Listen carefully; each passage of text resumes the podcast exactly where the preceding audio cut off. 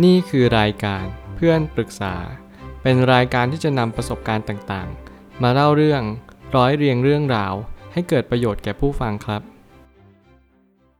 สวัสดีครับ ผมแอดมินเพจเพื่อนปรึกษาครับ วันนี้ผมอยากจะมาชวนคุยเรื่อง พ่อแม่ทะเลาะกันเป็นประจำทำยังไงดี มีคนปรึกษาว่ากำลังเครียดเรื่องที่พ่อแม่ทะเลาะกันค่ะ หนูไม่อยากที่จะกลับบ้าน เพราะต้องมาเจออะไรแบบนี้ ถึงจะมีใครมาบอกกับเราว่าเป็นเรื่องของผู้ใหญ่ ไม่ต้องมาสนใจหรอก แต่เราก็ไม่เคยที่จะทำได้อยู่ดี เขาก็เลยถามว่าเขาต้องแก้ปัญหานี้ยังไง ผมเลยมีความรู้สึกว่าการให้เราจะแก้ปัญหาได้ ไม่ใช่เรื่องง่าย เพราะว่าการที่เราจะแก้ปัญหา เราต้องเริ่มจากการที่เราเข้าใจกันว่าตัวปัญหานั้นคืออะไร หลายคนไม่สามารถแก้ปัญหาได้ เพราะว่าเขาไม่รู้ว่า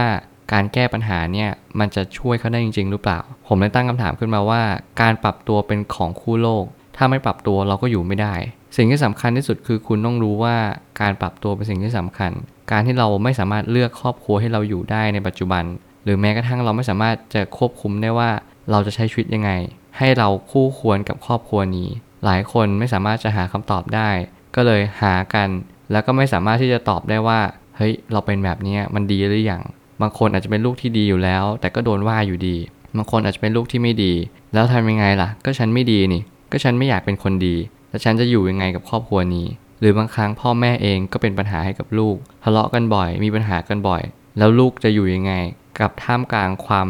ทะเลาะเบาแวงกันตรงนั้น สิ่งที่สำคัญก็คือคุณต้องรู้ว่าคุณต้องปรับตัวยังไงให้ได้ ไม่อย่างนั้นคุณก็จะไม่สามารถมีความสุขในชีวิตได้เลย ถ้าเกิดสมมติคุณไม่สามารถมีความสุขในชีวิตได้ มันก็ยากจริงๆที่คุณจะบอกได้ว่า นี่คือความสุขของคุณจริง ๆ หรือเปล่า และก็อีกอย่างก็คือลองหากิจกรรมทำให้กลับบ้านช้าลง เช่น อ่านหนังสือที่ร้านหนังสือ สิ่งที่สำคัญที่สุดคือคุณต้องรู้ว่า คุณไม่จำเป็นต้องรีบกลับบ้าน เพื่อที่จะไปเจอปัญหาต่างๆ ก็เพราะว่าปัญหาต่างๆเนี่ยมันไม่สามารถที่จะจัดการได้อยู่แล้ว บางครั้งคุณอาจจะต้องปลีกวิเวกไปอยู่คนเดียวสันโดษ แล้วคุณก็ลองมาทบทวนดูว่าคุณควรจะใช้ชีวิตยังไงในแต่ละวัน บางครั้งคุณไม่สามารถจัดการปัญหากับครอบครัวได้เลย เพราะว่าครอบครัวนั้นเป็นสิ่งที่ไม่สามารถแก้ไขปัญหานั้นได้อยู่แล้ว พ่อแม่เขาแข็งเกินกว่าที่เราจะปรับเปลี่ยนเพื่อเรา เรานั่นแหละเพิ่งเกิดมา เราอาจจะต้องเป็นคนปรับเปลี่ยนนั้น ผมไม่ได้บอกว่าอายุเป็นสิ่งที่ไม่สำคัญ แต่มันหมายถึงว่า คุณอาจจะต้องปรับตัวมากกว่าเขา เพราะว่า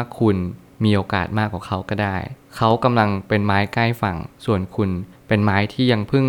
เกิดขึ้นมา เป็นไม้ที่ยังจะต้องฝ่าฟันอีกเยอะ ผมเชื่อว่าการปรับตัวตรงนี้มันทำให้คุณเก่งขึ้นได้ และผมอยากให้คุณเชื่อมั่นว่าการปรับตัวไม่เคยส่งผลเสียให้กับใครพ่อแม่ทะเลาะกันไม่ใช่เรื่องของผู้ใหญ่อย่างเดียว เพราะเราก็อยู่ในครอบครัว คุณจะต้องระลึกรู้อยู่เสมอว่า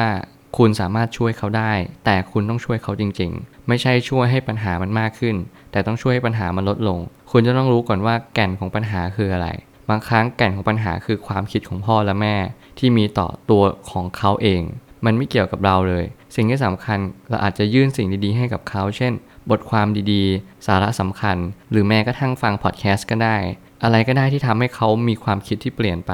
ชีวิตเราจะดีขึ้นเนื่องจากมีความคิดที่เปลี่ยนไปเท่านั้น เพราะความคิดส่งผลต่อคำพูด ความคิดส่งผลต่อการกระทำสิ่งที่สำคัญคือเราต้องรู้ว่าเขามีปัญหาเรื่องอะไร เราจะไปแก้จุดนั้น การจะไกล่เกลี่ยย่อมเป็นสิ่งที่ดี แต่ไม่ใช่ว่าจะได้ผลทุกรอบ คุณไม่จำเป็นต้องคาดหวังว่าให้พ่อแม่คุณ ยินยอมความคิดคุณ เมื่อคุณตักเตือนท่าน สิ่งที่สำคัญคือคุณต้องรู้ว่าคุณตักเตือนได้ตอนไหน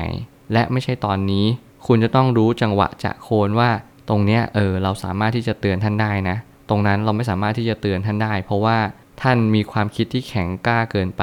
เราไม่สามารถที่จะจัดการความคิดท่านในตอนนั้น สิ่งที่สำคัญเราต้องหยุดก่อนดูพินิจพิจารณาอย่างแยบยลว่า เราสามารถที่จะเข้าไปได้ไหม เข้าไปไม่ได้เราถอยมาก่อน มีสติแล้ว ตามรู้ว่าลงไปว่า เออเขาเย็นลงหรือยัง ถ้าเขาเย็นลงเราจะบอกว่าสิ่งที่แม่กับพ่อทะเลาะกันเมื่อกี้ หนูคิดว่ามันไม่โอเคนะคะ ผมคิดว่าไม่โอเคนะครับ หรืออะไรก็แล้วแต่ มันทำให้พ่อแม่อาจจะฟังเรา เพราะว่าเราเป็นกระจกให้พ่อแม่เรา สิ่งที่สำคัญอย่ามองข้ามไป ก็คือเรื่องของอารมณ์คำพูดและน้ำเสียง สิ่งที่เราจะเตือนพ่อแม่ได้ เราต้องใช้น้ำเสียงที่เย็นมากๆ เพราะว่าหนึ่งเราเป็นลูก